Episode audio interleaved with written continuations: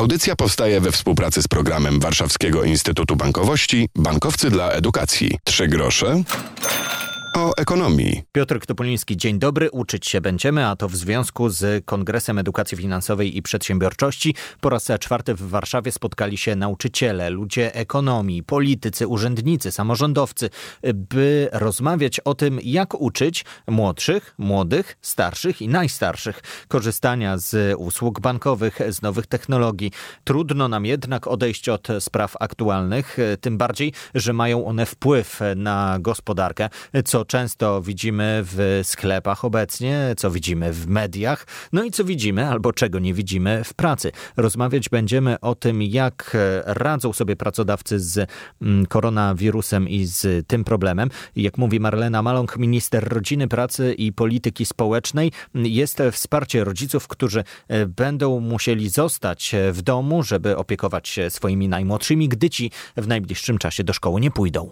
Specustawa, która została wprowadzona, wprowadziła dodatkowy zasiłek opiekuńczy do 14 dni, zasiłek opiekuńczy do dzieci dla lat 8 i tutaj nie wymagane jest zwolnienie lekarskie, wymagane jest złożenie oświadczenia u swojego pracodawcy. Taki wzór oświadczenia znajduje się na stronie Zakładu Ubezpieczeń Społecznych. Zasiłek opiekuńczy należy się zarówno mamie, jak i tacie. Oczywiście rodzice będą podejmowali decyzję, kto z tego zasiłku skorzysta, ponieważ jednej osobie ten zasiłek będzie y, wypłacany. A pracodawcy muszą się liczyć z nieobecnością pracowników, głównie tych, którzy mają małe dzieci w wieku do 8 lat, podają pracodawcy RP. Kto może, to korzysta z pracy zdalnej. Tymczasem Ministerstwo Finansów pracuje nad zmianami w prawie, by w walce z epidemią łatwiej korzystać z pieniędzy pozabudżetowych. Na rozwój sytuacji z niepokojem patrzymy wszyscy, również polscy hodowcy. Ci liczą. Dotychczas stracili setki milionów złotych przez afrykański pomór świń, a teraz koronawirus wirus skutkuje m.in. wstrzymaniem transportów, a to może pogłębić kłopoty branży.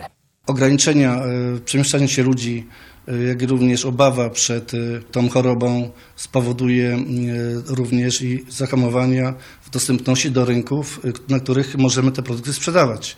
Ograniczenie transportu, wysyłek kontenerowych.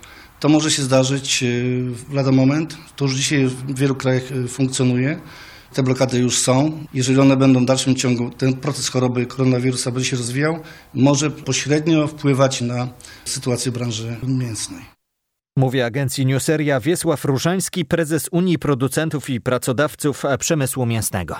I jeszcze jeden wątek, który dotyka w sumie nas wszystkich. Cyberprzestępcy wykorzystują poszukiwanie informacji o epidemii koronawirusa do wyłudzania danych, logowania do Facebooka czy kodów Blik. Tak ostrzega CERT Polska prowadzony przez NASK. Eksperci zalecają ostrożność przy podaniu informacji. Gdy widzicie w internecie krzykliwe nagłówki, artykuły, które proszą na przykład o podanie loginów i haseł, a później o użycie swoich kodów Blik i nie daj Boże przelanie pieniędzy, wyjdźcie z tej strony i e, alarmujcie wszystkich, że jest to strona, która chce wyłudzić od was dane i pieniądze. Nas kapeluje, by szczególną uwagę przykładać do sprawdzenia, gdzie, na jakiej stronie i w jakich okolicznościach podajemy nasze hasła i loginy. Złośliwe domeny używane w atakach ze scenariuszem koronawirusa to na przykład takie strony jak koronawirus.pl, e-korona koronawirus, e-koronawirus news. Uważajcie na takie strony i korzystajcie z rzetelnych źródeł informacji, jakimi na przykład są nasze rozgłośnie.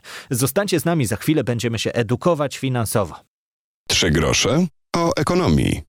Za nami czwarty Kongres Edukacji Finansowej i Przedsiębiorczości. Rozmawiać będziemy o stanie wiedzy Polaków, bo po raz kolejny poznaliśmy wyniki badań, które e, sprawdzały, e, co wiemy, czego nie wiemy jeszcze i jak tę naszą niewiedzę zakopać. Mówię o tej przepaści, która w kilku tematach się pojawia. Ale więcej na ten temat w rozmowie z Krzysztofem Pietraszkiewiczem, prezesem Związku Banków Polskich. Cyberbezpieczeństwo, finanse publiczne i przedsiębiorczość to trzy wyzwania największe, w których e, chcielibyśmy jako Polacy mieć większą wiedzę. Tymczasem inna strona badań pokazuje, że co czwarty z nas e, zagląda na e, strony umów i wczytuje się uważnie w przepisy. Tak. Odpowiedź naszych respondentów jest bardzo ciekawa i sądzę bardzo, bardzo trafna. Dlatego, że kwestia przedsiębiorczości, kwestia cyberbezpieczeństwa.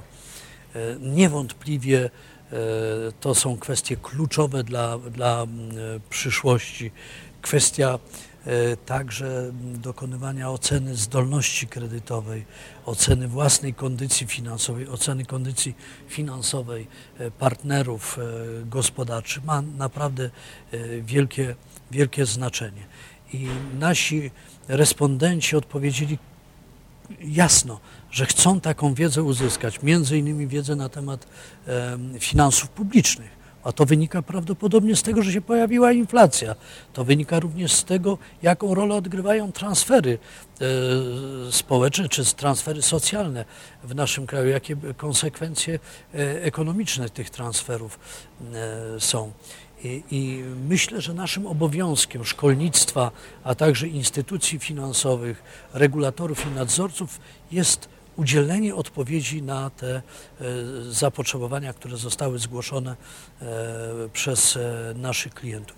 Ogromnie ważna rola mediów dlatego że respondenci nam odpowiadają, że dzisiaj oni, że powinna szkoła przede wszystkim uczyć i rodzina, a na pytanie, od kogo się naprawdę dowiadują, to na pierwszym miejscu instytucje finansowe. Bardzo niską pozycję zajmują i to jest źle media. E, wydaje mi się, jestem przekonany, że misją mediów, w tym mediów publicznych, powinno być dostarczanie nie tylko rzetelnej informacji, ale także pewne elementy edukacji finansowej. Świat finansów bowiem się i, i gospodarki, i przedsiębiorstw mocno zmienia. On się czasami bardzo, a za bardzo komplikuje, ale w tym świecie musimy pomóc e, obywatelom i przedsiębiorcom. Mówi Krzysztof Pietraszkiewicz, prezes Związku Banków Polskich. Dziękuję za to spotkanie. Bardzo dziękuję. Trzy grosze o ekonomii. Z nami jest Marzena Atkielska, prezes zarządu Fundacji Santander. Dzień dobry. Dzień dobry. Rozmawiać będziemy o seniorach, którzy coraz chętniej korzystają z nowych technologii. Na mnie to robi wrażenie, ale z drugiej strony jest to duże wyzwanie. Seniorzy to grupa bardzo aktywnych ludzi, wbrew pozorom chętnych do nauki e, i obecnie e, zauważamy potrzeby ich rozwoju, ich kompetencji w zakresie właśnie nowych technologii. To jest obsługa smartfonów, obsługa internetu. Seniorzy chcą, nie zawsze jednak wiedzą, jak korzystać z aplikacji. Coraz częściej widzę sceny, gdy młodzi wnukowie pomagają gdzieś wykorzystać e, program w odpowiedni sposób. Dlatego my e, chcemy też edukować i młodych ludzi. Poprzez to oni edukują właśnie swoich dziadków, znajomych, e, osoby starsze, ale nie tylko obsługa właśnie smartfonów i komputera, bo nowe technologie to też rzeczy związane z finansami, e, typu wpłatomaty, bankomaty, czy też aplikacje bankowe, z których już teraz chętniej seniorzy chcą korzystać. Spotkałem się z sytuacją, gdy seniorka powiedziała, że płacenie zbliżeniowe jest dla niej wygodniejsze, prostsze, bo wystarczy co najwyżej raz na jakiś czas e, wcisnąć PIN i gotowe, a nie ma tego mechanizmu wpisywania, e, korzystania z e, terminala. Jest to wszystko prostsze. Jest to wszystko prostsze, ale też nie wszyscy seniorzy o tym wiedzą. Dlatego chcemy bardzo mocno postawić na edukację finansową i na to, co się z nią wiąże, czyli właśnie obsługa kart. Być może za kilka lat w ogóle karty wyjdą e, z, z obiegu i będziemy posługiwali się tylko i wyłącznie telefonami, czy zegarkami, czy innymi e, możliwymi, możliwie dostępnymi nowymi technologiami. Może ktoś coś nowego wymyśli. A seniorzy naprawdę chcą być e, bardzo na czasie, tym bardziej, że chcą dorównywać też swoim wnukom, jak mówią, e, chcą mieć o czym z nimi porozmawiać i myślę, że taka edukacja jest e, bardzo ważna dla nas i dla tych osób. A w jaki sposób edukować e, starszych poprzez młodych, albo jak wyglądają warsztaty, które prowadzicie lub poprowadzicie dla seniorów? My już od e, dwóch lat prowadzimy warsztaty dla seniorów. Teraz te wszystkie warsztaty z całego kraju e, zebraliśmy i stworzyliśmy specjalny program. E, to są seniorzy samodzielni i bezpieczni w sieci. Zrealizowali to pracownicy z różnych komórek bankowych, no bo bank to nie tylko sama obsługa, ale też i prawnicy, i IT, i najróżniejsze osoby, które pracują czy we fraudach. E, to wszystko zrobiliśmy w jeden piękny program, który, za pomocą którego edukujemy seniorów, ale też edukujemy młodych ludzi, którzy potem idą z tą edukacją dalej. Osoby edukujące to są wolontariusze z Fundacji Santander, ale pracownicy banku, którzy na co dzień stykają się jako praktycy ze wszystkimi urządzeniami, sytuacjami.